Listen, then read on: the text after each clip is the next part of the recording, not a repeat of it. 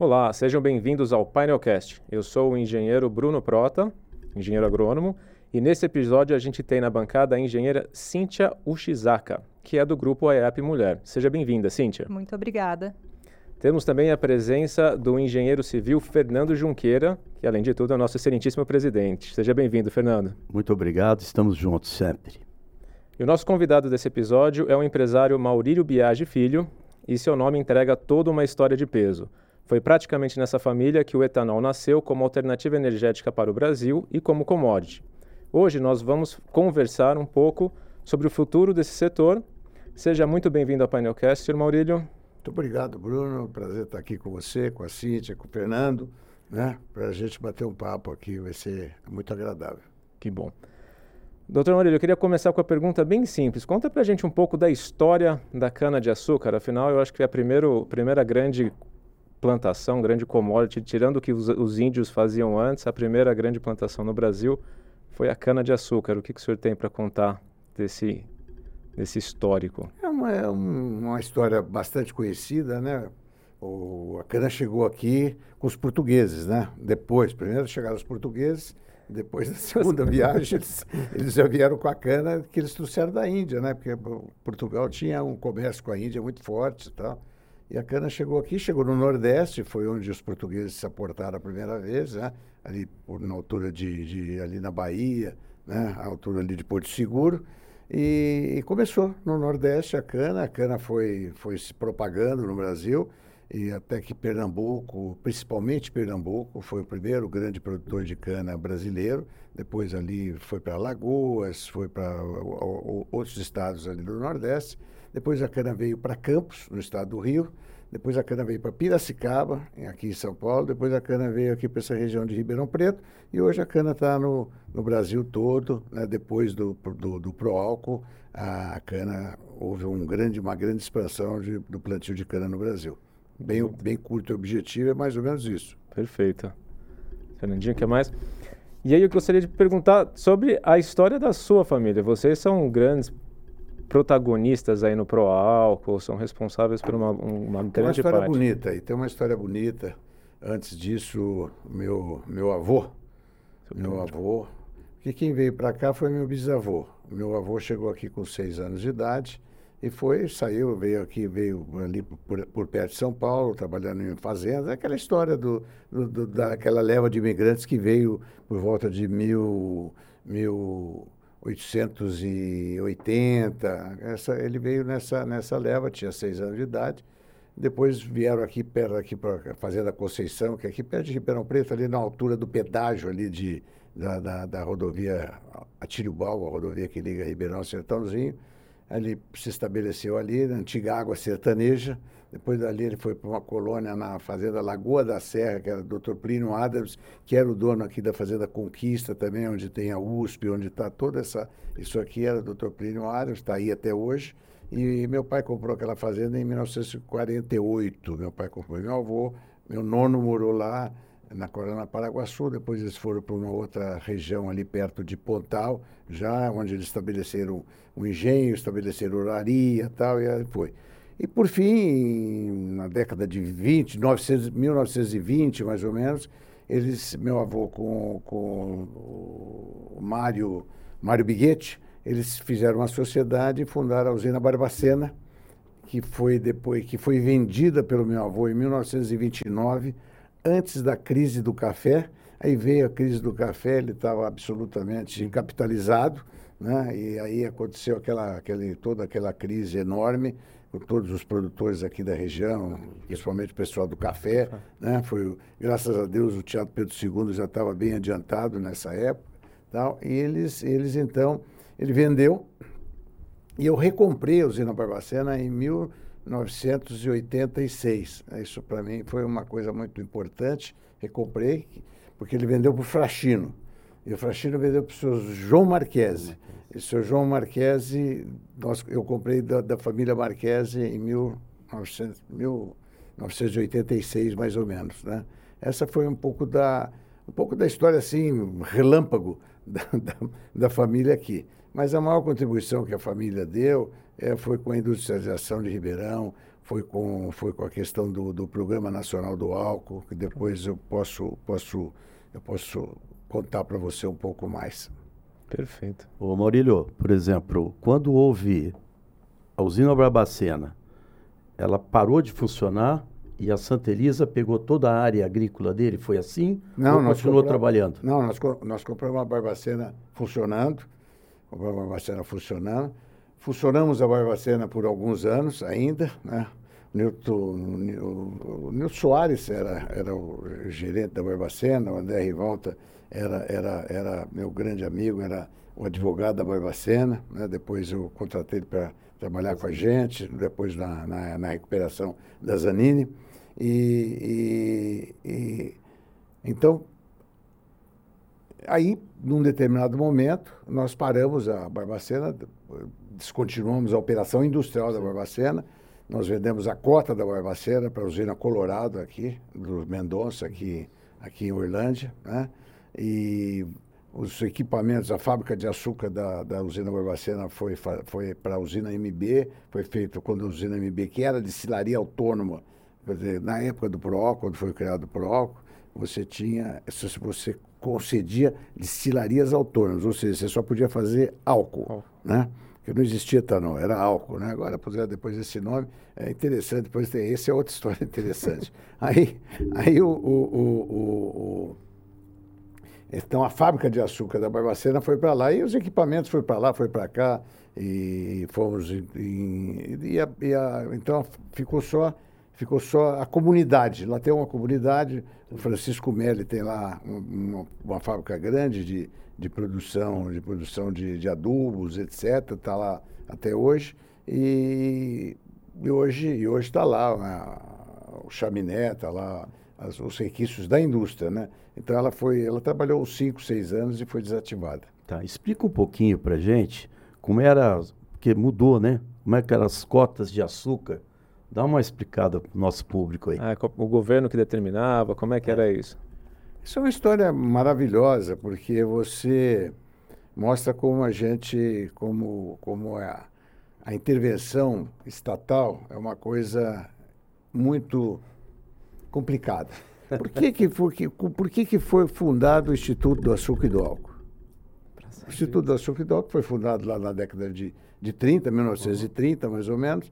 Ele foi fundado para proteger a indústria do Nordeste contra São Paulo, principalmente, que estava estava crescendo muito, evoluindo. Então, o Instituto do Açúcar e do Álcool ele determinava até a hora que você tinha que ir ao banheiro, quantas vezes você podia ir ao banheiro todo dia. Você tinha, você tinha, você tinha uma determinada quantidade de cana que você podia moer, você tinha uma quantidade de açúcar que você podia fazer, que era absolutamente ridículo, porque tinha um número qualquer, e você tinha que fazer aquele número exato que não é possível na, na, na indústria. Se você fizesse um saco de açúcar a mais, era considerado clandestino, e, ah, tinha uma fiscalização, tinham fiscais, moravam aqui, etc. Aquilo. E, e os, quanto você devia receber da cana, se você era fornecedor, quanto que eu tinha que receber de cana sua, quanto é que você tinha que entregar de cana por dia, você está entendendo? Quanto é que você, por, durante quantos dias que era o período de safra inteirinho e tal. E assim foi até 1990 e qualquer coisa, você está entendendo? Foi assim, né? Quando foi feito o Proálcool, o Instituto do Açúcar existia. Então passaram a existir dois órgãos, dois órgãos governamentais. O Instituto do Açúcar e do Álcool, que controlava o açúcar, e o álcool também era controlado pelo Instituto do Açúcar e do Álcool. Mas o álcool carburante, ou seja, o álcool que você tinha que para os carros, etc., era, era controlado pelo DNC, Departamento Nacional de, de, de Combustíveis. Né? E, então, era uma dualidade, né? mas assim funcionou durante muito tempo. Né? E, e depois, por volta de 90, foi, o Instituto foi extinto, foi até o, o presidente Collor que extinguiu o Instituto do Açúcar e do Álcool.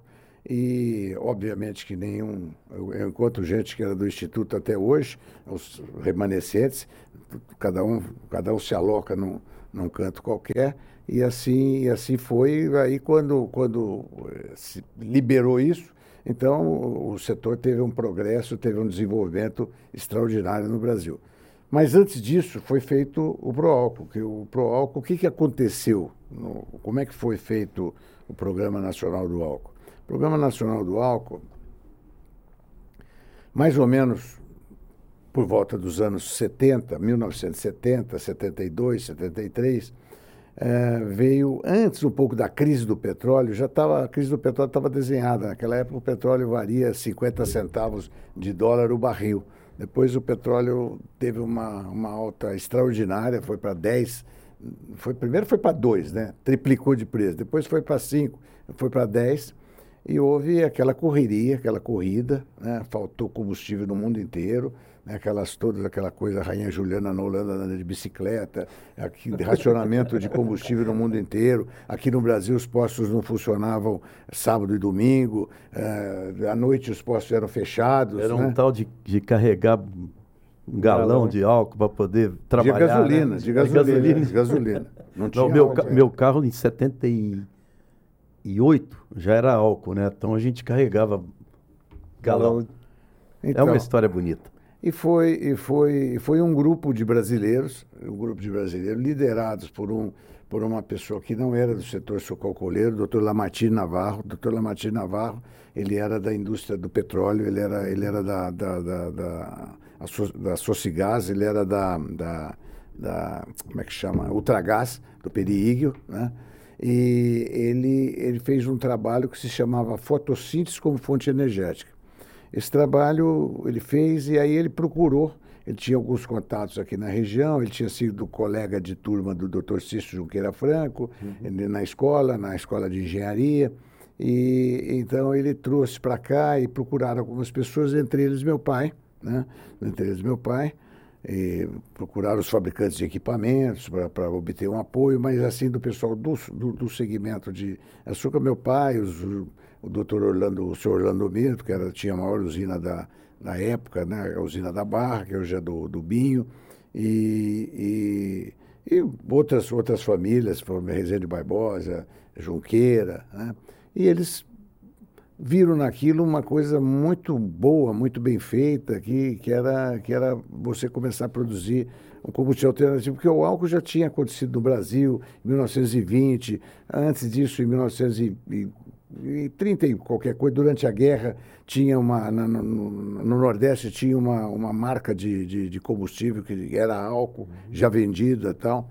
Então, eles trouxeram esse programa e esse pessoal levou, eu fui até como mascote, na época eu acompanhava muito meu pai, e levaram para o presidente Geisel. Levaram lá, foram a Brasília e tal, entregaram esse trabalho para ele, entregaram para ele, ele, ele era uma pessoa muito preparada, né, muito preparada, era uma pessoa, uma pessoa que tinha sido presidente da Petrobras, conhecia bem essas questões energéticas, tinha uma visão estratégica do que era, da- do, que era essa, essa crise e tal. E eles, então, eh, o presidente gostou muito do trabalho, ficou lá com ele. Daí, pouco tempo, ele começou a reunir o Sigiac Weck, que foi, um, foi um, uma pessoa que ajudou muito, ele foi ministro depois, etc, etc. Um grupo de, de grande de pessoas. O governador de São Paulo, à época, ajudou muito, né? E, e, de repente, eles fizeram o, Programa Nacional do Álcool, Pro Álcool. E o grande, o, e o, e o, e o, e o pulo do gato do programa foi que como é que você podia ter um produto que era, era subproduto. O álcool era subproduto. O álcool não valia muito pouco. Você fazia açúcar, do, do mel final do açúcar, você, você fazia, fazia álcool. Então era uma indústria, não tinha nenhuma expressão. etc. E aí, de repente, no, na criação do Proálcool, o Instituto do Açúcar e do Álcool CDC, eles tomaram uma decisão e passou a valer, de repente, de um dia para o outro, que um litro de álcool valeria, teria o valor econômico idêntico a um, idêntico a um quilo de açúcar. Né? Maravilha. Então isso foi, de repente, foi um upgrade e- enorme do, do etanol. Ah, as usinas anexas, que são as usinas que já produziam, que já produziam açúcar, tinham destilarias de álcool. Nós, por exemplo, a maioria das usinas não tinham. né? tinha, né? Nós tínhamos o destilaria desde 1940 e pouco, na Santa Elisa, que nós tínhamos destilaria de álcool. Então, de repente, nós fizemos o nosso projeto, um, um ano qualquer lá, a gente produziu 7 milhões de litros de etanol, no outro ano produzimos 60 milhões. Então, foi aquilo foi um- uma coisa assustadora, né?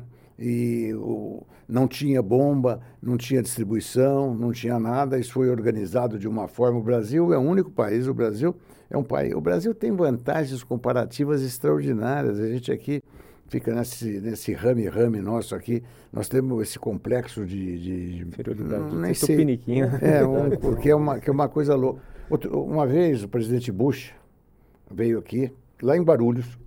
Eu fui a única pessoa que fui convidado para estar lá. Estava tava aí o presidente Bush, a Condoleezza Rice, que era a secretária de Estado americana mais, mais importante. É da tua época. Eu nem sei como é que eu falo agora, porque, não, porque ela era uma pessoa de cor, é. né? E, e, não sei aqui como, como eu tenho que falar, né? Porque agora ficou ah, difícil ser, ser, ser, Eu não sei se eu falo, é complicado, mas enfim. Eu fiquei ali vendo os dois e vendo o presidente da Petrobras explicando para o presidente Bush como é que era a distribuição de etanol nos Estados Unidos. E para ele, como é que era a distribuição no Brasil. O Brasil, o Brasil do dia para a noite, porque contra todo aquele monte de gente que, que fica aqui pondo dificuldade nas coisas, de repente o pessoal descobriu, e quem descobriu isso fomos nós aqui. Não é que nós descobrimos, porque era óbvio, Lulante. Né? Fica aquela dificuldade. Qual é a diferença da bomba de etanol com a bomba de gasolina? naquela época, naquela época não podia. O general Ziel, que era o presidente do DNC, uma vez veio aqui na Santa Elisa, e eu fui mostrar para ele, porque o que, que eu fiz nessa época?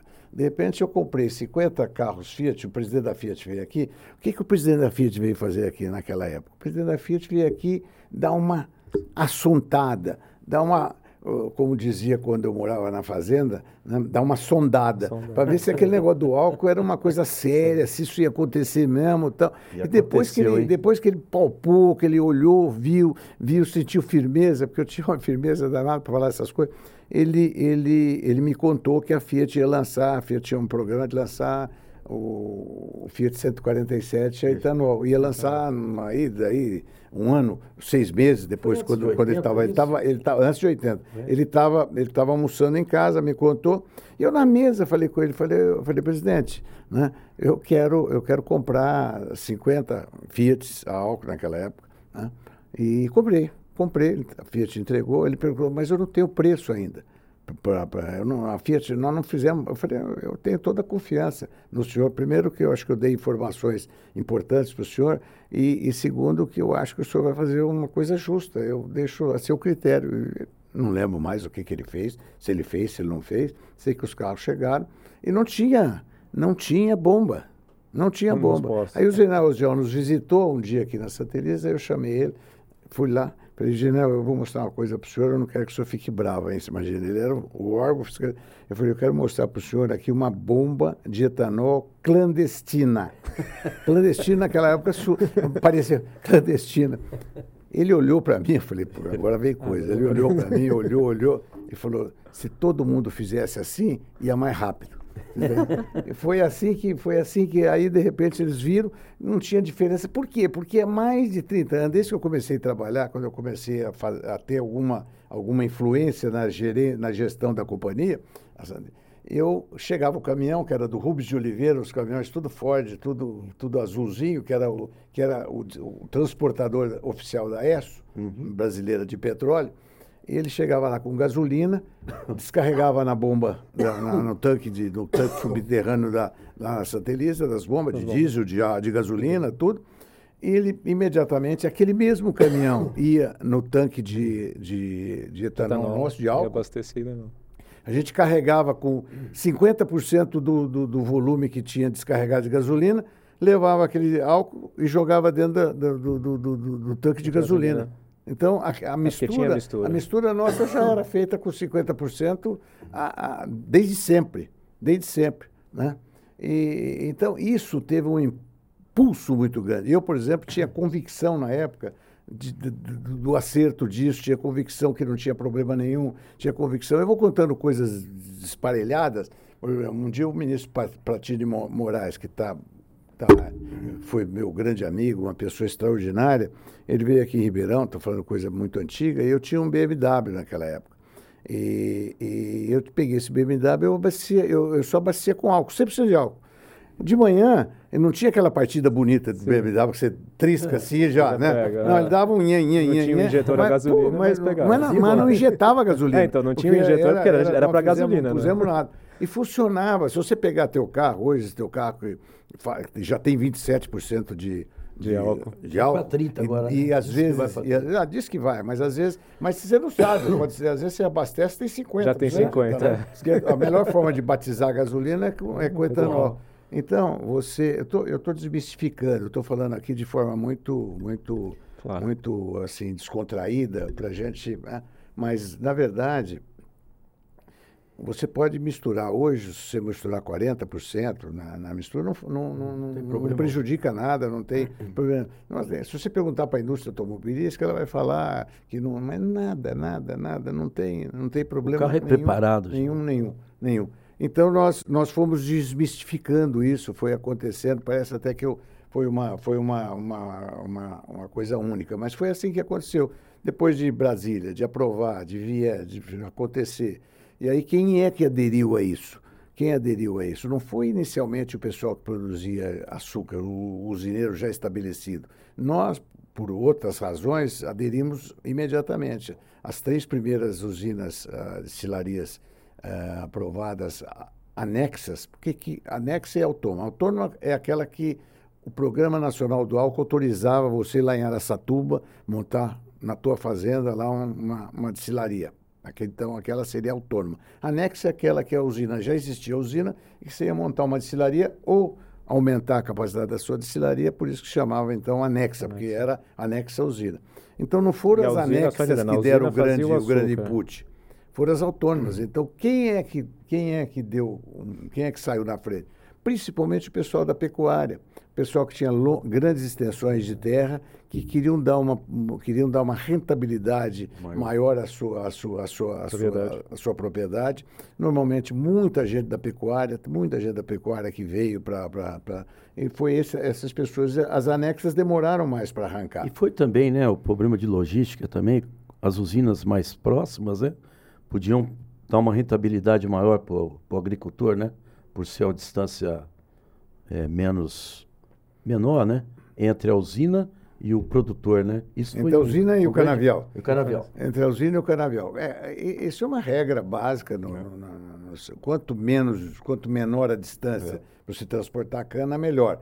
À medida que as usinas foram se expandiram muito aqui nessa região, né? Ah, por quê? Tanto é que no começo, mesmo aqui, quando nós compramos o Engenho Central, aqui em Pontal, em 1964, né, quando nós compramos o Engenho Central aqui, todo o transporte da cana do Engenho Central ainda era feito com carroça. Por quê? Porque o Schmidt, que foi o rei do café, ele tinha uma área, ele tinha 70 fazendas aqui no começo do século passado, e ele, ele, ele lá ele tinha uma grande gleba de terra toda contígua, então ele, ele, ele tinha uma distância média muito pequena. Então ele transportava tudo com, com carroça. Eu queria te fazer mais uma pergunta, por exemplo. Eu lembro que quando a gente foi fazer a Goiasa, no, na empresa que eu trabalhava, a gente Doutor tinha... Júlio Capobianco. Júlio Capobianco. Nós tínhamos caminhões... Eu sabia que você tinha trabalhado. Trabalhei. Júlio. Eu que comecei lá, a Goiasa. Compramos da Zanini. Aí, em 86, eu entrei. Que o Zé Rubens, o Zeca e o Matheus me convidaram para trabalhar na Construplan. Aí nós ficamos sócios. Aí, nossos caminhões, Mercedes, Dodge, aqueles Dodge branco, tudo a álcool, que a gente transportava. Então, por que, na tua opinião, deve ser fácil a tua resposta, o, o álcool foi por causa do diesel, Petrobras ou não? Não, não entendi, Fernando. A pergunta é a seguinte, por que, que não foi para frente o transporte? Por exemplo, para Santa Elisa, onde o, Maurílio era um dos proprietários. Não foi para frente por causa de conservadorismo do tal do usineiro. Ah, é? É, é sim, senhor. É. É? Não foi Petrobras, não foi nada. Nada. Petrobras nunca entrou Não queria nisso. nem saber. Não, nunca entrou nisso. Nunca entrou nisso. É uma pergunta é, interessante. Não, é, não é, é, esse, esse é um dos grandes problemas. Eu não quero nem entrar nisso, porque eu fico, eu fico irritado só, só, de pensar. Não, Você não, fica chateado. Nem, nem, chateado eu fico. O que, que, o que, que num determinado momento eu fiz para te, te dar uma.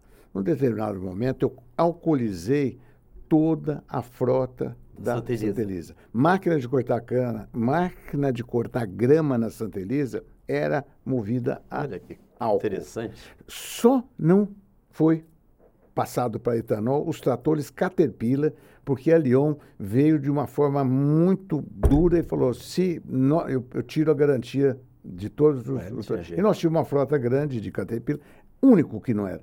Os guinchos para carregar a cana eram fabricados aqui na CBT, aqui em São Carlos, com os motores, aqueles motores Dodge. Quando a, a, a Autolatina, quando a, a Volkswagen comprou a, a, a, Chrysler aqui no Brasil, o Zauer, que depois veio ser presidente, Wolfgang Zauer, que foi um dos, dos ícones aqui da indústria automobilística brasileira, um alemão, um sujeito extraordinário, presidente quase que eterno da Volkswagen, ele, ele, nós éramos muito amigos. Depois ele veio até ser presidente do Conselho de Administração da Zanini. Zanini, né? Então, ah, nessa época, nós compramos 400 caminhões Dodge a álcool. Aí, Esses meus colegas, e tem, tem gente, eu, eu tomara que tenha uma pessoa que é meu amigo, meu querido, talvez ele vai se lembrar, que ele me ligou um dia, e me chamou de um apelido que só ele me chama, né? Se eu falar o apelido aí, aí ele, né? não ele vai saber, mas eu- ele falou, por que, que você está fazendo isso? O diesel é subsidiado. Por que, que você está fazendo isso? Eu falei, eu estou fazendo porque eu fiz, eu fiz conta aqui e eu acho que é mais barato o etanol do que o diesel. E você não fez conta. Ele falou, mas que conta que você fez? Como é que é isso? Eu falei, não, eu fiz, uma, eu fiz a seguinte conta. Eu produzo, naquela época, o que você produzia só podia ser vendido um dozeavos da tua produção. Então, você, como você produz em seis meses para comercializar em 12, tá? Então, tinha um estoque de segurança. Então, você só podia vender um dozeavos da tua produção. O resto você tinha que deixar no teu tanque. E eu fiz uma conta muito simples, uma conta a meu favor. Qual é a conta que eu fiz a meu favor? Eu falei, pô, é, é, tinha inflação. Você- vo- não é do tempo de vocês, né? Vocês já ouviram falar, vocês já viram em literatura, vocês que são todos estudados, etc., vocês já viram. Mas eu não. Eu tinha uma inflação de 20% ao mês, né? Quando quando quando estava baixa, né? Então, baixa. então você fazia você fazia você fazia uma conta daquele produto Estocado. daquele produto que você ficava estocado eh, custava 20 ah, ficava estocado que você não podia então eu, Ficava eu, 20%. eu usava do, É, eu usava do meu que estava lá para então para mim o combustível custava zero se você fosse fazer essa conta. E essa é a conta que eu fazia. Então foi muito combatido. E, e não dá. Como é que você faz? Me explica como é que você. Porque naquela época, você sabe, tinha um monte de gente que não, não usava álcool de jeito nenhum. Porque no começo os álcool eram muito Eram ruins. ruins. Não ligava. Não era que era- eles eram ruins, eles eram muito ruins, mas absolutamente factíveis. Tivemos um monte de Galaxy álcool, etc. Absolutamente factível. Depois que puseram a injeção eletrônica, ficou bom. Né? Mas antes da injeção eletrônica, tinha carburador, tinha aquelas encrecaturas de glê, não sei o quê, essas coisas. É que você vê, o pessoal de mais de, de 30 anos para. A Nem, nem nossa sabe, gera- nem sabe nossa que que é geração, né, Maurílio? Viu Então, então o, o, o, o, o- a gente, o sujeito que produz alguma coisa, se você produz alguma coisa, se você não usa, fala, não, isso é bom para o Fernando, não é bom para mim, né, Cíntia? Você produz um cosmético que você nunca usou teu cosmético, você não usa de jeito nenhum, alguém vai te perguntar, mas por que, que, você não? Por que, que né? É uma coisa estranha. problema, né? E é o que é o que é o que o pessoal fazia, produzia e, e, e, e, não não, e usava. não usava. Quer dizer, tinha que ser uma coisa. E aí você incentivar e, e- e- financiar a, a- a construção de motores. O, T- o CTC lá em São José dos Campos tinha os motores prontos, os motores para 11, motores para caminhões, etc, etc. Tudo, tudo, tudo, tudo prontinho. Tudo, tudo, tudo para funcionar. Por que, que isso demorou tanto e até hoje nós estamos discutindo? né? Até hoje nós estamos discutindo. né? Porque isso, isso tinha que ser muito maior do que é atualmente. E mais, eu, pro, eu promover uma coisa que quase me matam toda vez que eu falo isso. é Eu, eu sempre advoguei aqui no Brasil que nós devíamos ter um álcool só, que era um álcool aditivo. Ou seja, nós tínhamos que ter uma mistura na gasolina, ter feito um convênio com a Petrobras lá atrás e não ter bomba álcool, ter só bomba Só com a gasolina aditivada. com um aditivo, porque o álcool é melhor combustível do que a gasolina.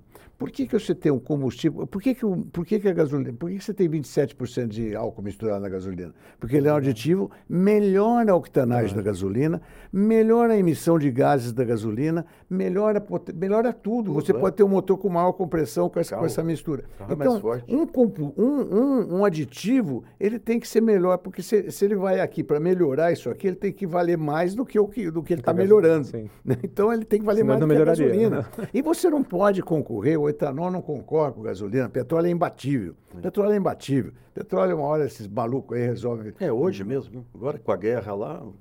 Pessoal, deixa eu, deixa eu interromper vocês um segundinho. que Antes nós temos que ouvir o recado do engenheiro Alexandre Tazinafo.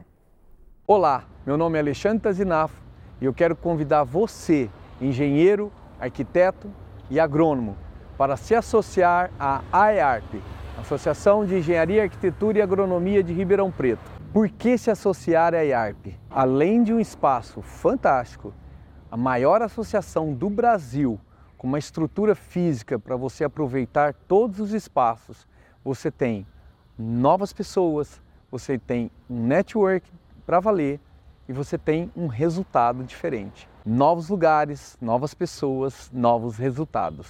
Venha para a IARP.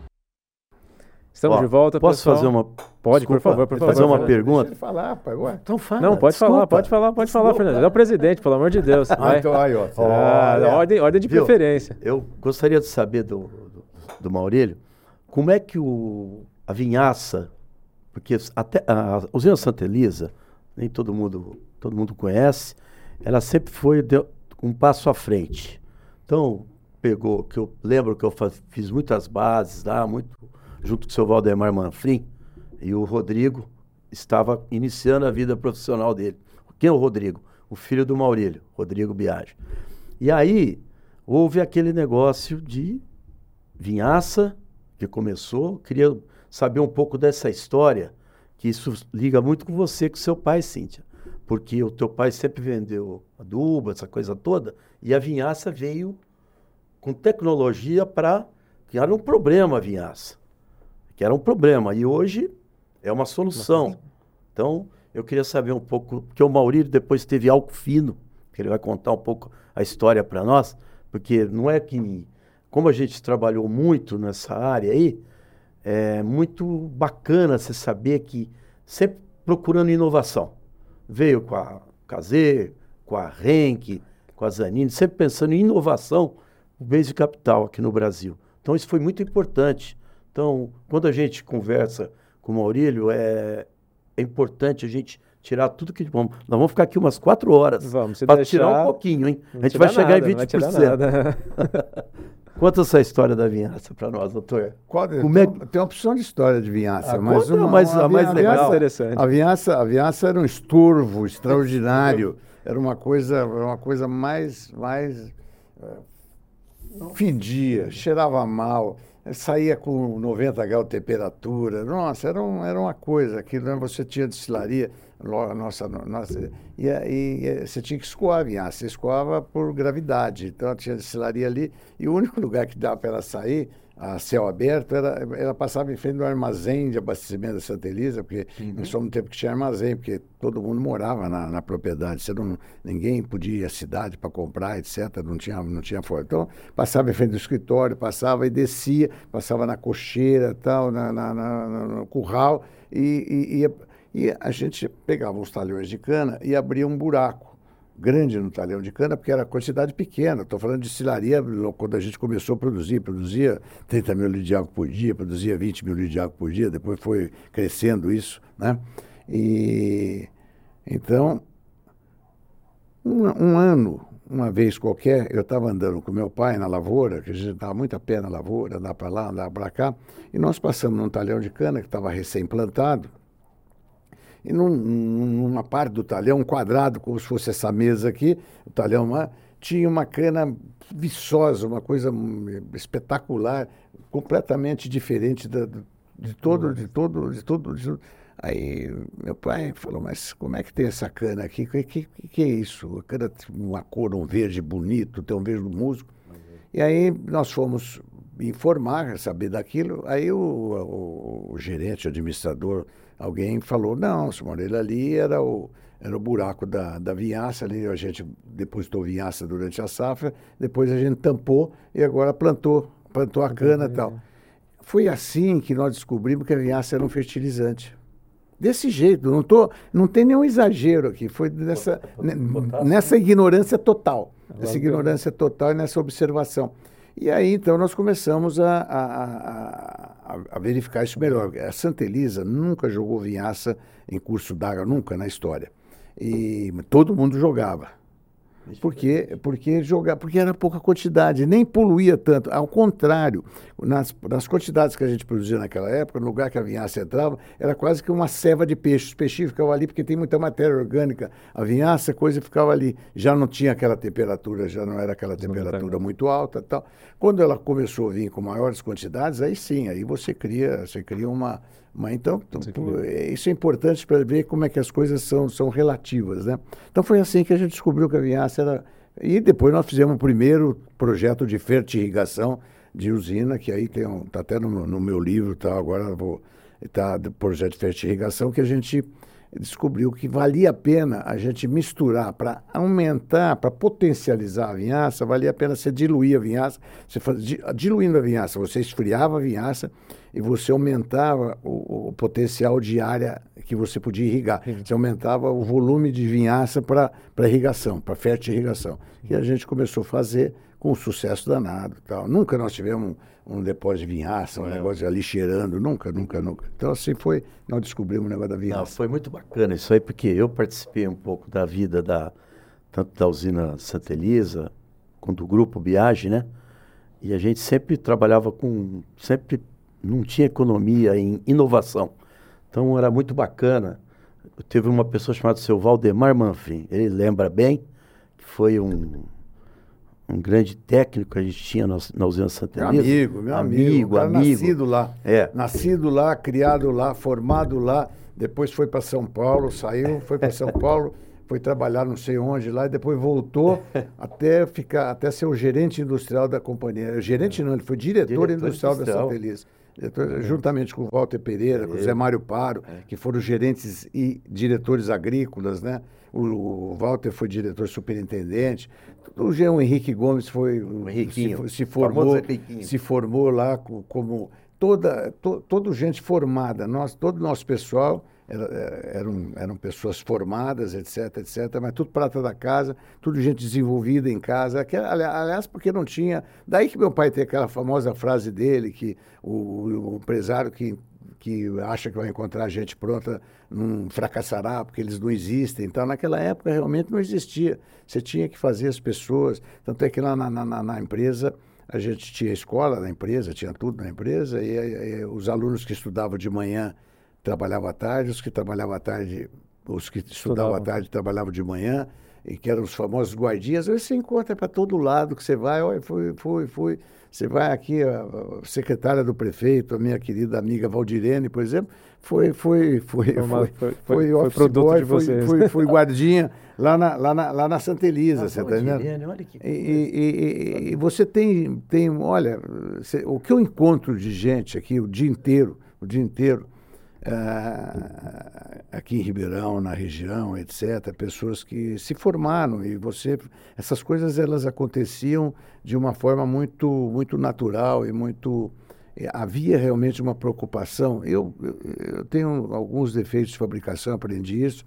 Eu, eu sempre entendi que uma empresa que não tem função social não deveria existir. A empresa tem que ter função social. Você deve construir, fazer, etc., mas tem que ter uma função social. Esse, esse, esse é o grande. É, é, a grande divisão que a, que, a, que a modernidade trouxe, do tipo 3G, tipo isso, que, que, você tem que tirar o sumo da pessoa, você tem que, você tem que, você tem que extrair até, até o sumo, você está entendendo? Tem a produtividade, isso, aquilo, aquilo. A produtividade é uma coisa muito que ela, ela quando ela é natural, que as pessoas, as pessoas quando elas têm, quando elas trabalham com, com garra, com carinho, quando elas estão felizes, a produtividade ela, ela é surge natural, né? de uma forma natural, de uma forma natural, aquela produtividade que você fica medindo tudo, põe dedinho aqui, põe coisinha ali, não sei o quê.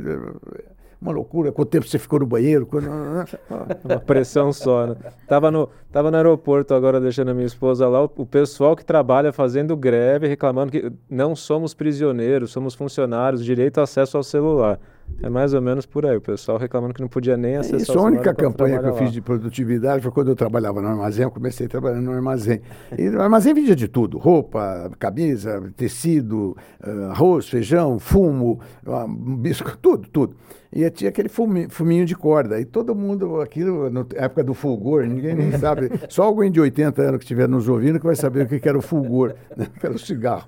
Então, o, o cara comprava tanto dois metros de fumo, ou não sei quantas gramas de fumo, e ficava com aquele canivetinho ali picando aquele fumo e picando, e o cara ali, eu tô vendo ali, picando, picando fumo. Depois ele picava o fumo, enchia a mão de fumo e esfregava, depois cheirava, depois fazia, aí pegava uma palhinha aqui no bolso tal, e arrumava direitinho isso aqui no cigarro, fechava, e pô, ah, passava a língua e fechava o cigarrinho, depois pegava a binga, assim, e eu ficava louco com aquilo. Tira falei, a mão do meu bolso, meu amigo. Eu ficava louco com aquilo. Falei, e aí, aí eu fui boicotando o fumo de corda, você tá entendendo? Fui e fazendo uma campanha na empresa para ter tudo.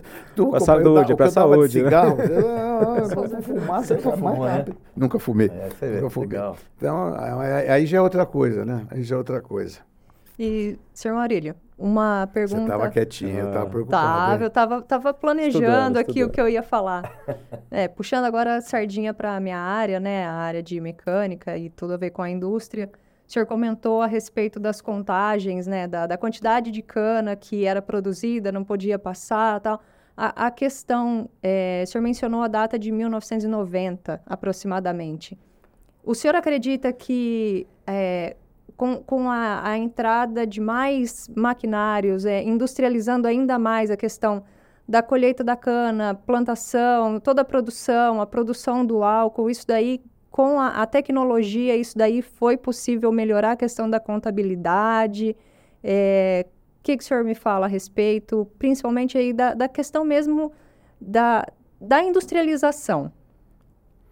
Então, Cíntia, o, o, eu sou, eu, eu, eu, nessa época, eu sou, outro dia ainda veio aqui o ministro Pazianotto, que era, foi ministro do Trabalho, né? E nós estávamos conversando e ele estava lembrando daquele evento de Guariba, que eu tive uma participação muito grande no evento de Guariba, e ele depois contando da minha participação, que era uma participação muito, muito pró uh, o pessoal, né? E, e uh, a cana, você quando, quando eu comecei a trabalhar, você não queimava a cana. A cana, eu tô, não é essa pergunta que você fez, mas eu vou uhum. chegar lá. Pra, não, a gente não queimava a cana, a gente cortava toda a cana crua. Né? Eu, o cortador de cana cortava 3 toneladas por dia, 2 toneladas por dia, etc, etc. E, e, tinha aquele trabalho danado, você tinha que enleirar toda aquela palha, tudo ainda manual. Né? Enleirar aquela palha, ficava aquele batume de, de palha, aquilo era fácil, propagava fogo e tal. Mas era assim. Aí depois a gente começou a queimar cana. E quando a gente começou a queimar cana, a grande preocupação nossa era o que, que ia acontecer com, com os micro-organismos do solo. E aí nós fizemos alguns estudos, etc. Como o fogo da cana ele é muito rápido, é uma coisa muito rápida o fogo. Ele, né? e, então ele, o tempo de exposição do solo, aquele calor maior, é muito pequeno. Então não prejudicava estudos feitos à época, Exalc, etc, etc. Bom, mas aí você não conseguia mais gente para cortar a cana que não fosse cana queimada. E aí o cortador de cana queimada cortava 6, 7, 8 toneladas de cana, dependendo do cortador. Aí veio a questão da proibição de queimar cana.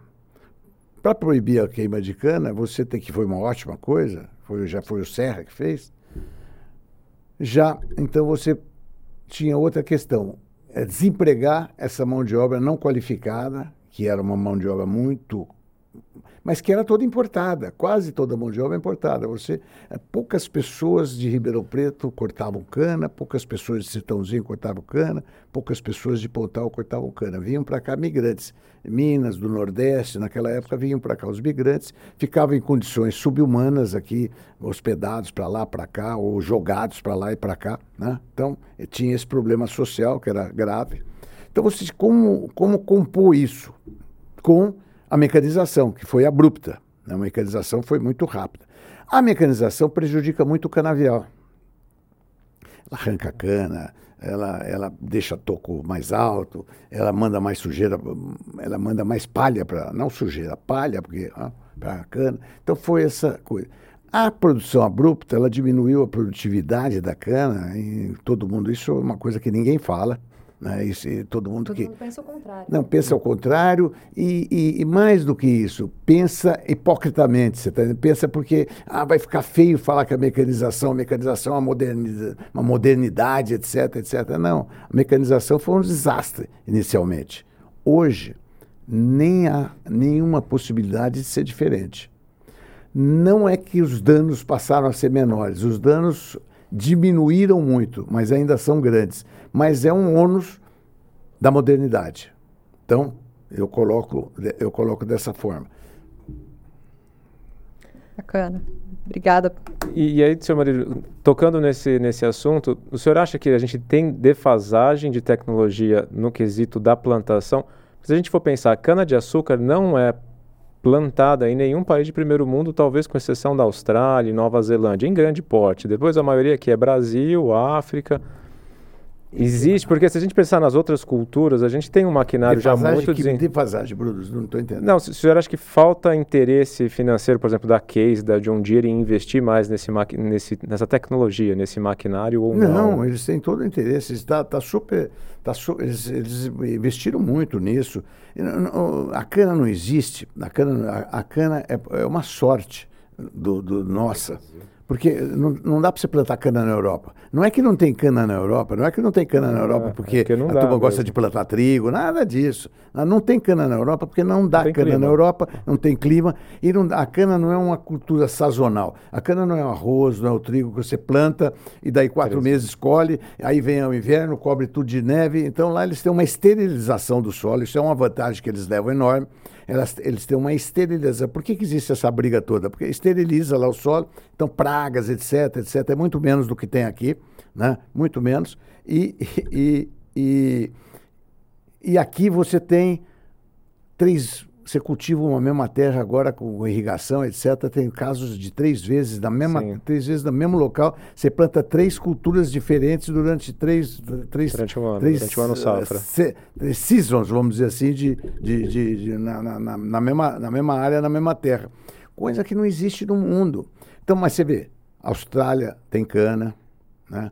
Ah, nos Estados Unidos tem cana na Flórida, tem cana em New Orleans, em, em, na, na, na New Orleans é a capital do, do, do, Como é que chama o estado que New Orleans é a capital? Ih. Louisiana. Tem é cana na Louisiana, tem cana na Flórida, você está entendendo? Mas, mas, mas, mas, mas reduzido, por exemplo, na Flórida é em volta do Lago Okeechobee. Ali tem uma área, uma área que, que a, o lago, o lago tem uma água mais quente, tem uma, água, uma área protegida, então tem cana ali. Tem cana e é, eu, eu quando menino, quando estava começando a trabalhar, todo ano eu ia para lá, ficava lá um mês, hospedado num, num, lá em, pertinho de pertinho de, de Glade ali na, em, no Lago Okeechobee. E todo dia, às seis horas da manhã, passava um, um cubano lá para me pegar, para ir na usina, para aprender novas, novas, novas tecnologias, tal, que nós trouxemos um monte, trouxemos tudo para cá, num determinado momento, trouxemos todos os técnicos cubanos que lá trabalhavam, porque eu conheci os exilados cubanos lá em, na, na, na Flórida. E eu ouvi as histórias de Cuba, desses exilados, exilados cubanos. Depois eu fui umas dez vezes a Cuba e vi pessoalmente como é que funciona, como é que é, etc, etc. Né? E fico e fico perplexo, fico perplexo, fico estarrecido, fico assim das pessoas defenderem o status quo que lá existe. Eu conheço muito bem, conheço de conheço a fundo, conheço por dentro e por fora mas por quê? Mas esse, esse, por quê? Lá, quando, quando assumiram o poder lá em Cuba, Cuba produzia 10 milhões de, de toneladas de açúcar, era o maior produtor de açúcar do mundo. Nós aqui do Brasil, nós nos espelhávamos íamos lá ver quantas, quantas viagens nós fizemos para lá. Eles tinham ótimos técnicos, tanto é que aqui nós usamos muito. A, a, indústria, a indústria nos Estados Unidos floresceu todos cubanos, aqui, tal, tal. Então, então, e por que que lá hoje produz um milhão e meio só? Não, mas não, não é que não produz cana, produz soja, produz isso, produz aquilo, não, não produz, nada. nada. Né? Então, esse, esse, trás, né? esse é uma coisa. A gente precisava pensar, porque existe uma propaganda enganosa, né? Existe uma propaganda, é só isso. Nada contra isso, nada contra aquilo. Tá é uma, não é o, o que, que fala, promete, a propaganda é. enganosa. Por exemplo, uma outra pergunta, por exemplo, eu acho que o mercado agora do açúcar está em alta, né? Bem alta. E você vê com mais um ano, dois anos, isso aí, como é que é a tua, tua visão? Fernando, se você olhar o gráfico de 100 anos de produção é. de açúcar, você vai ver que é um gráfico assim, ele vem só, aqui, ele fica aqui algum tempo, como ele fica aqui também algum tempo, e ele tem essa, ele tem essa, essa queda aqui. histórico. E essa alta. Então, normalmente você se situa, você fazendo uma média, você vai ver que está. Então, não é muito difícil você, você visualizar. Agora, você tem que acompanhar isso vis-à-vis a produção. O que está acontecendo é que a produção está havendo um déficit de produção mundial. Esse ano, por exemplo, são 3 milhões de toneladas a menos que, a, os estoques mundiais cobrem com facilidade. Uhum. Então, é muito difícil você, é muito difícil você, você é, dizer. Eu acho que nós estamos num ciclo de alta, um ciclo de alta ainda ainda mais duradouro. Mais um ano, talvez dois anos. Um ano, dois anos. Você já quer fazer. Outra, outra pergunta que eu quero fazer para você. Agora, agora ele tá, agora ele tá, agora estou dando assessoria pessoal para ele. Tá Isso é bom, pô. É melhor, né? investimento certo. Né? Uma coisa assim, por exemplo, como é que você vê, por exemplo, nós somos a, a nossa associação, nós temos engenheiros, arquitetos e agrônomos. A parte, eu acho que de, de engenheiros, tanto mecânico, né? Onde a Cíntia participa, produção, papá, a gente vê que está tendo uma viabilidade interessante. Agora, como é que você vê ainda no Brasil a parte de agronomia, que eu acho tão importante, você também acha, porque você sempre investiu nisso, como é que os nossos, as, as pessoas que estão formando em agronomia, na tua opinião, veem o mercado para eles, que saindo das universidades e tendo mais espaço para parar de ser aquele famoso vendedor de adubo, que eu acho que é uma falta de, de carinho até com, com, com o próprio profissional. Eu vi zootecnista também. Então, tem umas coisas aí que não dá para você entender bem aqui no Brasil. Como é que você vê isso? Para você dar um, um alento, um, um voto de confiança para os nossos profissionais? É tão importante a agronomia, que você sempre deu muito valor nos seus projetos. Como é que você vê isso daí para a gente dar um, ah, todas essas para nossa turma toda, aí? Toda a área de engenharia, tanto faz ela ser engenheiro agrônomo, mecânico, elétrico, civil, etc., são áreas uh, super aquecidas, são áreas que você tem sempre, você está sempre, você está sempre, são áreas uh, importantíssimas no desenvolvimento, porque sem isso você não desenvolve. Uh, o agrônomo especificamente, você está perguntando, o agrônomo durante muito tempo que tem a vocação pessoal da pessoa. Tem pessoa que faz que faz uma faz uma coisa, faz agronomia e não é aquela vocação que ele tem, ele tem uma vocação mais comercial, ou tem uma vocação mais de pesquisa, ou tem uma vocação mais de mais de mais de pegar na terra, você está entendendo? Então, então você você vê que depois de formado, cada um toma mais ou menos um, um, um rumo, né? E isso em todas as, em todas as, as em todos o as ensino, todas né? as engenharias, todos os, todo o ensino superior, ide, ide, ide, ide com, com hum, medicina. Você vê a medicina é interessante. Todo mundo que vai fazer medicina ele entra na medicina, né? Depois a especialização dele vai muito tem vai muito é muito da aí do, da, do da personalidade, da vocação da pessoa, né? Tem gente que faz medicina e não, e não tem horror a sangue, né? Então, então ele vai fazer, então ele vai fazer alguma coisa que não tenha relação nenhuma com, com isso, Sim, né? É e, e todas as profissões são mais ou menos a mesma coisa, mas nós vimos nós vimos falar, você estava falando até para fazer justiça aqui, da, da dessa, dessa, você falou da produção de equipamentos, etc. Porque a Santa Elisa, a Santa Elisa foi uma empresa eu, eu só percebi depois que eu saí da Satelisa, né, como a Satelisa estava à frente no seu tempo. Era é, é muito, tanto do, do, ponto de vista social, do ponto de vista é, é, tecnológico. É, E nós tivemos na nossa, nas nossas vidas uma coincidência muito grande de você ter uma empresa como a Santa Elisa e você ter uma empresa de bens de capital. E aí o mérito, eu quero dar um mérito para o Luiz Biagi, quero dar um mérito para o Dr. Rossi, para o Renato Malieno, todo aquele pessoal que estava aqui, estava aqui na, na, na EARP há, sema, duas semanas atrás, semana ali, lotando todo dia ali, vendo aquilo e tal. Você vê que eu passei por lá, eu fui lá para ficar 10 minutos, eu acabei ficando quase que a manhã inteira, porque você vê que as, as, as, as, as injunções que existem é que foi muito interessante, com esse negócio do. do, do quando, nós, quando a Zanini foi fundada, em 1950, ela, ela tinha zero de market share. Zero. Não tinha nada. E a Dedini tinha 100% do market share. Né? E, e, então, nós tínhamos que crescer nos eh, inovando trazendo novas tecnologias, indo pelo mundo buscar tal. E aí a turma que trabalhava, eu não trabalhava lá, né? eu trabalhava na Santa Elisa, não tinha nada a ver com o Zanini, nada a ver com o Zanini, a não ser atender clientes da Zanini, a não ser, a não ser gente que aparecia, etc., a não ser uh, ceder espaço para experimentar equipamento, fabricava lá um troço qualquer, punha lá para ver se funcionava, se não funcionava, como é que era, como é que não era, como é que aprimorava, como é que desenvolvia, como é que tropicalizava né? E aí o Valdemar teve um papel muito importante, importante. nisso, porque. Né? E, então isso foi acontecendo. Num determinado momento, saíram para o mundo aí e foram atrás de novas tecnologias. E fizeram quase 40 joint ventures com as mais diversas empresas do mundo, empresas americanas, suíças, uh, uh, alemãs, italianas, e fizeram muita coisa fora da área de açúcar álcool, fizeram o porto de Sepetiba, chave na mão, aqui no Rio de Janeiro. Aquele porto de Sepetiba foi inteirinho feito aqui em Sertãozinho, tudo, tudo, tudo que está lá. Fizeram o, o, porto de Taqui, lá em São Luís do Maranhão, aquele carregador de minério que carrega 16 mil toneladas de minério por hora. Conhece, ah, uma, tecnologia, dentro, né? uma tecnologia, uma tecnologia italiana, tal.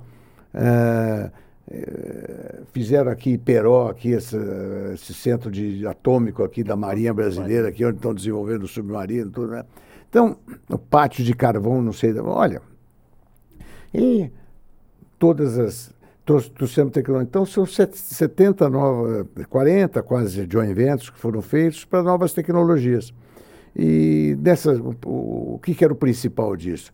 era o negócio de redutores, que tem aqui a Henk Zanini, né, ainda está aí até hoje, e que tem a melhor tecnologia de redutores do mundo para a marinha, para navios da, das marinhas de guerra do mundo inteiro. É, é, é dessas coisas de guerra, né? Guerra tem umas coisas muito loucas, né? Além de guerra ser louca, né? Guerra é uma loucura. É. Mas, enfim, o mundo nasceu guerreando, né? E vai morrer guerreando, né? Isso é incrível, que é a nossa índole do, do ser humano, né? Uma coisa incompreensível, né? Compreensível, alguém que, alguém que cumprimenta o sujeito que fez aquela barbaridade que fez lá esse fim de semana. É, Outro que, quer dizer, aí você passa a não entender, você passa a não entender. Eu, por exemplo, tenho uma dificuldade grande com, com, com algumas coisas, porque, como é, porque não faz, não é, não tem, não faz sentido. Não faz sentido do ponto de vista do, do ser, né? Ah, então nós começamos, eh, por exemplo, então o, o, o, redutor do navio, das corvetas, por exemplo, ele, ele não pode ter uma vibração, porque senão o sonar do, do navio inimigo te, te detecta. Então a Henk Zanini aqui em, em Cravinhos faz esses redutores que não vibram uma micra, né?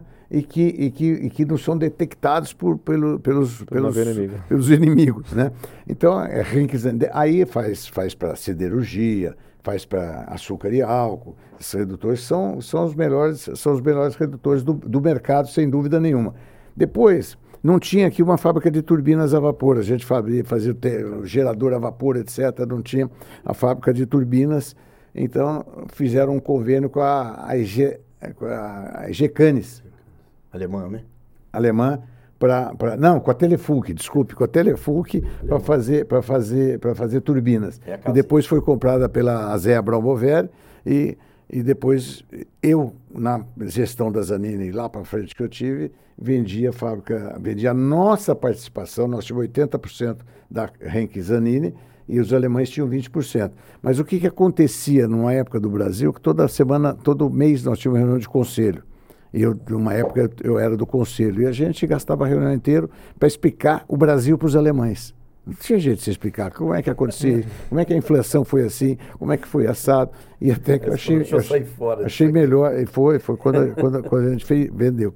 E aí, né, o, quando. Aí foram. Tanta, e aí tem pessoas extraordinárias. Eu te falei do Renato, Zé Carlos Ferreira de Oliveira, gente do céu. Renato lá. O que tem, o que tem, o que tem de, o que tem de, de, de, de, de profissionais que foram treinados aqui. Aí nessa época nós trouxemos 100 famílias de famílias de técnicos estrangeiros, família todinha, para morar aqui em Ribeirão Preto. Vieram na década de 70, 80, vieram morar aqui em Ribeirão Preto quando a gente estava implantando toda essa tecnologia. Então, de repente, nós desenvolvemos uma tecnologia e a gente tecnologicamente ficou muito à frente da Dedine. Tanto é que depois de, umas, de uma, um, uma, uma um período negro, né? na história da, da, da, Zanini, que ninguém sabe, eu sei porque eu passei lá.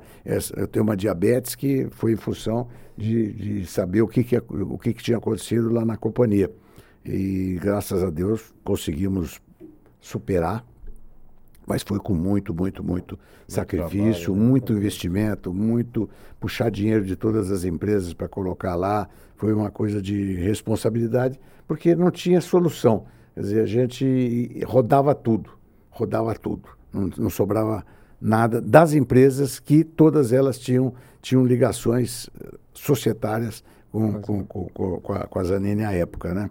Então, a gente fez um esforço enorme. Não foi fácil. Inclusive fazendo acordo com a, com a, com a, com a destilaria onde você trabalhou. Foi. Bianco e tal. Foi muito, foi muito, foi muito bom, foi muito legal. Foi fácil. Muito legal.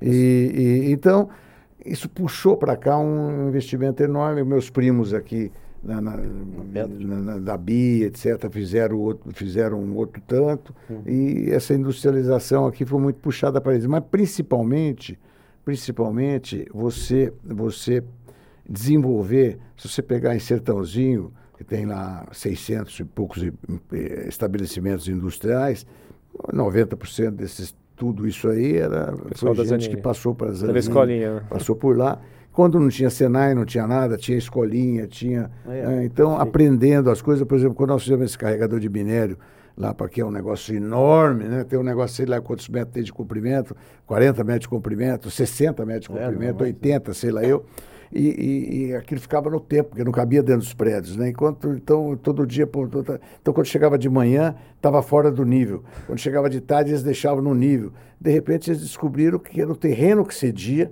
não era porque eles achavam que era o frio, o calor, uh, sol, não, não sol, etc. Não, era o terreno que cedia, aquele micras, né? E o, o negócio saía. Então, aí se eu estaquear tudo para colocar aquilo tudo sob estacas tal para fazer. Então são aprendizados, né? Você, Aquilo lá, épocas que eu entrava lá, eu via metade do pessoal que cortava a cana da Santa Elisa trabalhando lá, queimando eletrodo, como eu chamava, você tá? Porque eles punham lá o pessoal para aprender e tal. Então, aquele, aquele aprendizado, esse, esse, essa, essa... Isso é que dá valor, né? Quando, quando, quando houve essa, essa substituição de mão de obra na cana, eu fiquei muito preocupado porque a minha preocupação era onde colocar essa mão de obra que toda. O que vai acontecer, né? Com as o que, que, vai acontecer com as pessoas, né? Mas aí não, não trouxeram mais, foi, foi tudo, você vê que tudo se ajeita. De repente você tinha quase um milhão de pessoas que cortavam cana para para as usinas e de repente você cortou um milhão de, de empregos, de, de empregos e, e, não, e não aconteceu nada.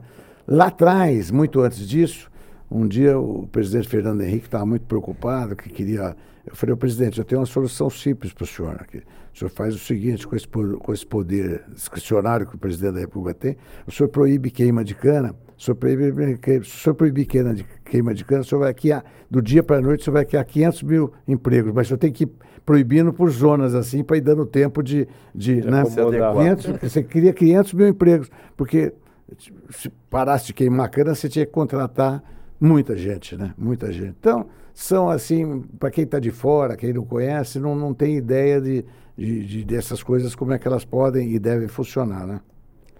Vamos Bom, pessoal, a gente já está a uma hora e uns quebradinhos. É, mas vai três horas. Vai três horas fácil. Aqui mas é isso, quando, quando a gente. O mais importante que eu queria deixar registrado aqui para vocês foi a. Foi a, esse programa Fotossíntese como fonte energética, quando nós levamos para o presidente Gás. Quando eu digo nós, eu não, não sou eu, é meu pai, o doutor Lamati Navarro, pessoa de gente. Eu estava sempre presente nas coisas, que eu era muito, andava muito junto com ele, etc mas esse, esse foi uma virada. E o Brasil, que tem 87% da sua matriz energética renovável, é um país que tem, tem 64% da sua superfície preservada, da sua vegetação preservada, é um país que eu, como brasileiro, tenho vergonha de ver os ataques que a gente recebe por ser o país que mais contribui para as questões de efeito estufa. Nós não somos responsáveis, nós somos a solução. E o Brasil podia estar anos luz à frente se não ficasse essa coisa, essa ignorância que existe de, de, de, todo lado com relação a esse assunto, que podia ser muito mais. Ele tem, tem muita limitação, porque isso não é, o, não, é, não é fazendo álcool através da cana que você vai. Mas é é, é, parte da solução. solução. É parte da solução. Aí você vem com a eólica. Tem o hidrogênio também vem, que vem. O, o hidrogênio, o que, que o etanol é? O etanol é, é, é hidrogênio de balde. Você tem né? hidrogênio de balde, para falar uma coisa bem, bem, bem grosseira. Né? E, e, e, então hoje nós discutimos como é que chama essa, essa, essa substituição da, da do, do, combustível a, a, o aviation fuel, né? o SAF, né? o SAF. Hoje tivemos uma reunião do COSAG com o presidente da Boeing, presidente brasileiro da Boeing, presidente brasileiro da, da, da, da, da, da companhia francesa que produz aviões, como é que chama? Da, da... Bombardier. Hã? Bombardier? Não, Bombardier é canadense. Não, Bombardier é canadense. Do, do, do, da Embraer aqui, né? E da, e da... Como é que chama a concorrer da Boeing lá Airbus. na Europa? Airbus. Airbus. Airbus. Airbus. Então, o presidente da Airbus, da Boeing, do... E, e discutiram isso consome-se 400 bilhões de litros desse combustível de aviação por ano no mundo. Né?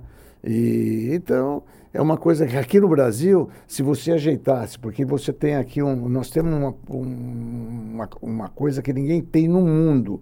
Nós temos açúcar e etanol. Você pode produzir mais etanol, menos etanol, mais açúcar, menos açúcar. Você pode fazer um bem bolado. Você pode fazer o açúcar valer muito mais do que vale. Você quer que esse açúcar dobre de preço? É só fazer muito mais etanol, é só dar vazão para você. Você vai ter uma diminuição enorme de, é, e não tem, como, não tem como suprir isso. Então o Brasil tem ferramenta que não sabe usar. Não sabe usar porque não tem união não tem união. Então, cada dia uma nova associação que se funda, cada dia um novo representante, um, um representa isso, outro representa aquilo, das, das, culturas e das agriculturas brasileiras. Né? Mas a então, é única, é, muita, é muito cacique e pouco índio. É, é. Uma coisa acho que importante, que a gente está trabalhando aqui em Ribeirão Preto, é para a união, que eu escutei um conselho do Maurílio, e a gente está tentando fazer uma união das, de todas as associações para trabalhar num rumo só. Então eu acho que isso daí deram os primeiros passos numa reunião semana passada na CIRP, e eu estou muito motivado que com a ajuda de empresários do nível do Maurílio e de outros empresários aqui da cidade de Ribeirão Preto, a gente possa conseguir dar um passo à frente. Então é para isso que a gente está batalhando, escutando, sempre escutando conselhos de pessoas que sabem que gostam da cidade de Ribeirão Preto. Então, eu acho que a gente está dando uns passos aí importantes num novo ciclo para a nossa cidade, para a nossa região, para o nosso estado, sem pensar, ah, eu sou melhor, eu sou pior. Então, eu acho que é super importante todos esses diálogos que a gente está tendo. Tem tanta coisa, ó, como é que foi o bagaço? Como é que vai o hidrogênio verde? Como é que vai o biometano? Tá, tá, tá. A gente tem o Maurílio aqui para, assim, porque conhece, então é mais fácil. E, e explica. Eu acho que o nosso associado, ele precisa ter uma linguagem, porque nem todo mundo interage com esse setor, né? Então, tem muita coisa bacana para os jovens aí que jovens associados aqui da nossa associação possam aprender nesses painel cast que eu acho que é super importante para a gente. Fernando, outro dia eu fui lá na EARP quando vocês premiaram a primeira engenheira, né? Outro dia, uhum. né? Semana passada, sexta-feira. Doutor, doutor Iara. Né? primeira mulher, né? É. engenheira pô, homenageada na IARP.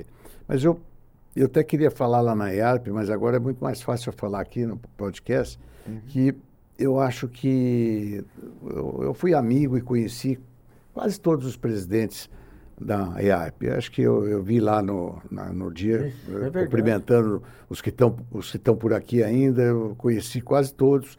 Uns eu fui mais chegado, outros menos, mas todos eles, e são todos eles amigos até hoje. Mas você vai fazer uma diferença grande na IARP, e eu queria pedir a ajuda de todos os ex-presidentes, todo, todo o corpo da, da, da, da IARP, todos os engenheiros, enfim, todos os sócios da IARP, para essa para isso que você falou agora, que nem sonhava em falar aqui hoje, que é uma união. Eu estava justamente criticando os, os- os setores representativos da sociedade brasileira, estou falando aqui da, até da agricultura, da- de energia e tal, tem associação de tudo.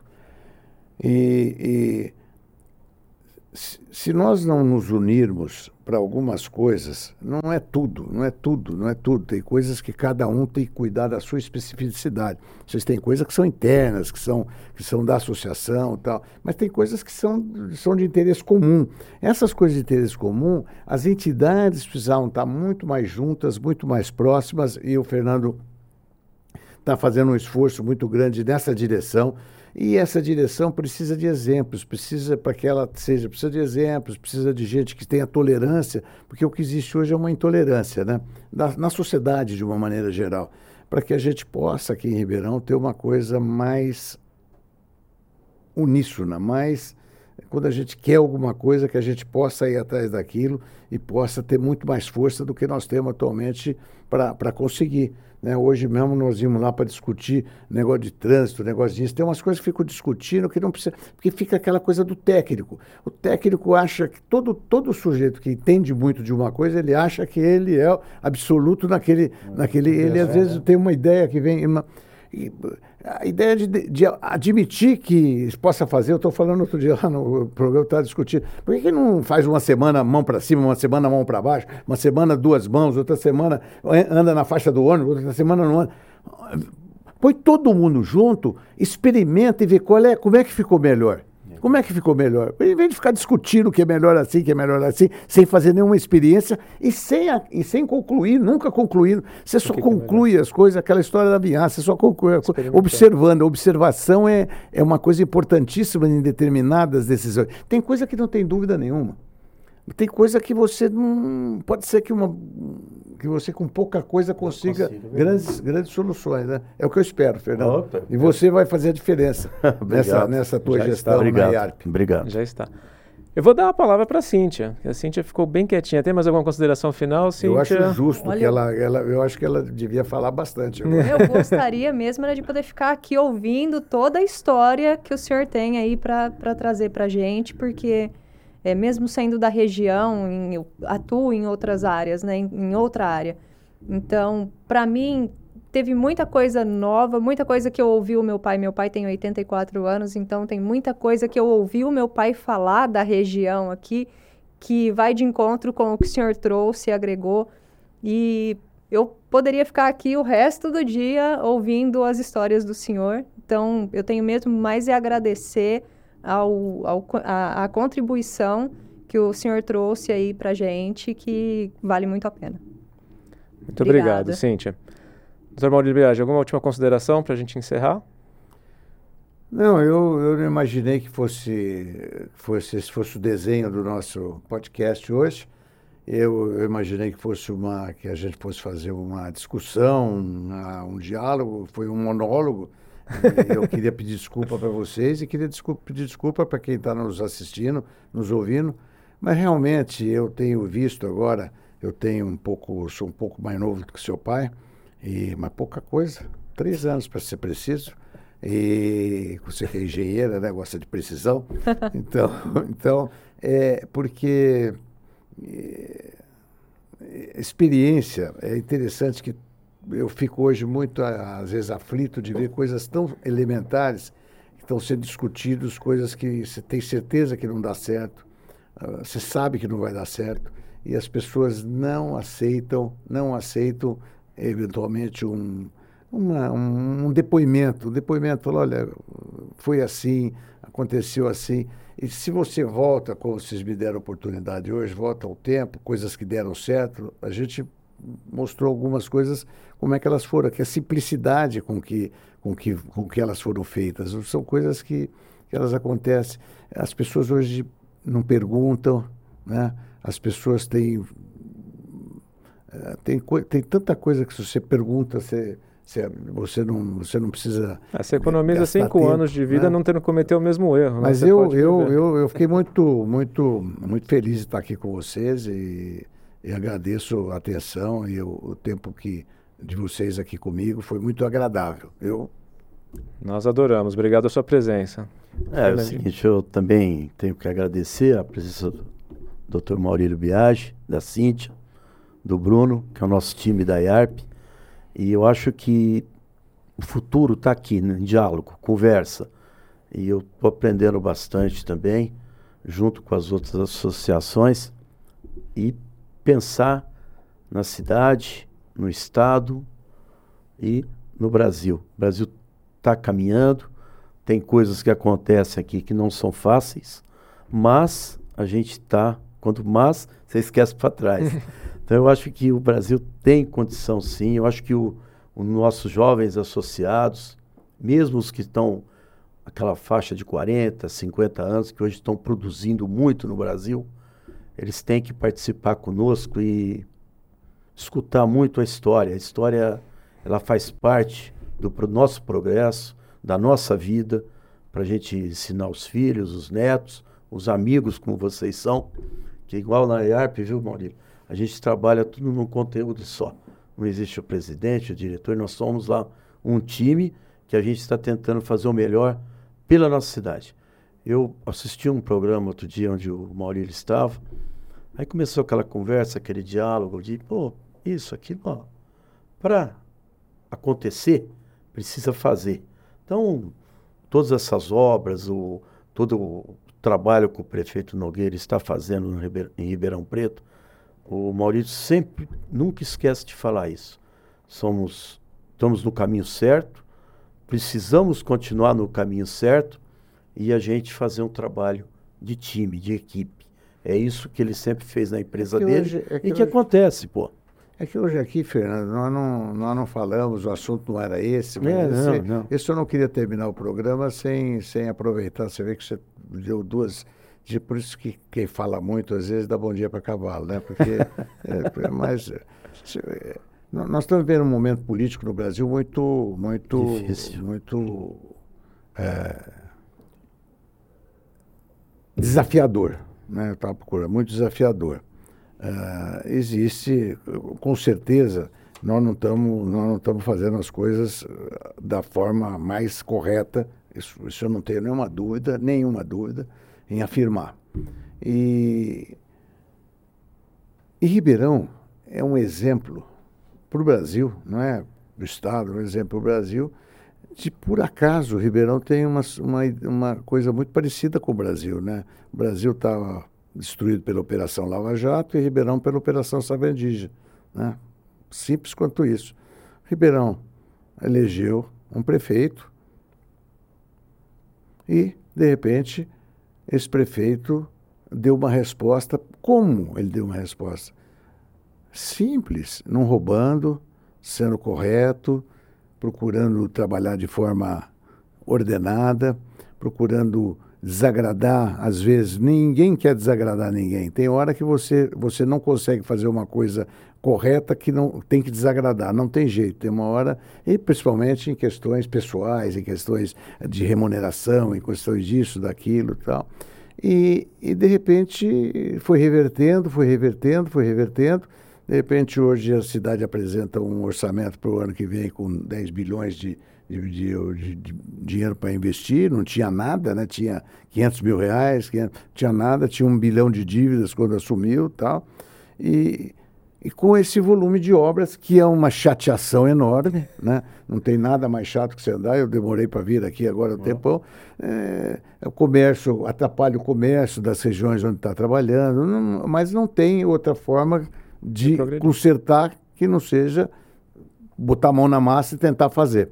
Tem os precalços, nós tivemos uma, uma pandemia durante esse período todo. Quantos, quantos contratos estavam feitos aqui que foram cancelados oh, por isso, por oh, aquilo? Oh. E, e, e, você vê que vai chegar, agora falta um ano, um ano e qualquer coisa para terminar o mandato, vai chegar, vai chegar num, vai entregar uma Ribeirão completamente diferente. Então, esse é um exemplo para o Brasil. Agora, não dá para você ter um orçamento, se ele tivesse um, um, orçamento, um gasto muito maior do que a receita, não teria feito nada disso. E por isso, simplesmente, o que o Brasil está fazendo agora é, é, ter um gasto muito maior do que a receita. Né? E, e, esse, isso, é que, isso, é que, isso é que nós temos que estar atentos. Nós temos um desequilíbrio total entre os poderes. Né? Aliás, tem um poder só no Brasil, é. né? simples quanto isso. Né? E e, e, e, esse, isso, isso é uma questão que nós precisamos estar muito, muito discutindo isso de uma maneira serena, de uma maneira tranquila, de uma maneira sem exaltação, sem nada. Né? Tem gente que acha exatamente ao contrário disso. Né? É ótimo. Então, por quê? É como eu falei agora, tem gente que acha que não tem país melhor para viver do que Cuba, mas não vai para lá nem morto. não vai para lá nem morto. Hum. E os caras que estão lá querem sair. Né? Então, a gente precisa, a gente precisa é, é, é uma equação, é uma equação que precisa ser, precisa ser resolvida. Ou é assim, ou é assado, né?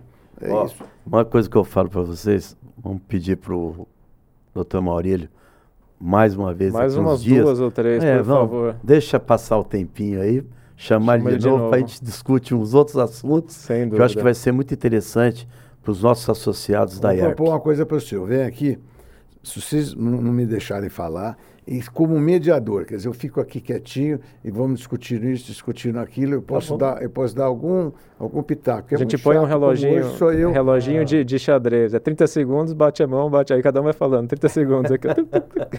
não, não, não, e, eu, eu, só quando eu for acionado, é só quando não, eu for foi acionado. Foi ótimo, é, foi, foi ótimo. Legal. Pessoal, vamos encerrar, esse foi o Painelcast, o podcast da EARP. Você pode nos ver ou ouvir no Spotify, YouTube e só nos ouvir em todos os outros tocadores, como Apple Podcasts, Deezer, Amazon Music. Os links estão no EARP e no arroba Painelcast. Aproveita para nos, para nos avaliar, acionar o sininho, seguir e favoritar, dependendo de onde você nos ouve. Os episódios sempre têm temas de interesse dos profissionais de engenharia, arquitetura, agronomia e geociências. Siga a gente nas redes sociais, no arroba iArp e no arroba painelcast. E compartilhe o episódio. Conte pra gente o que você achou. Até mais.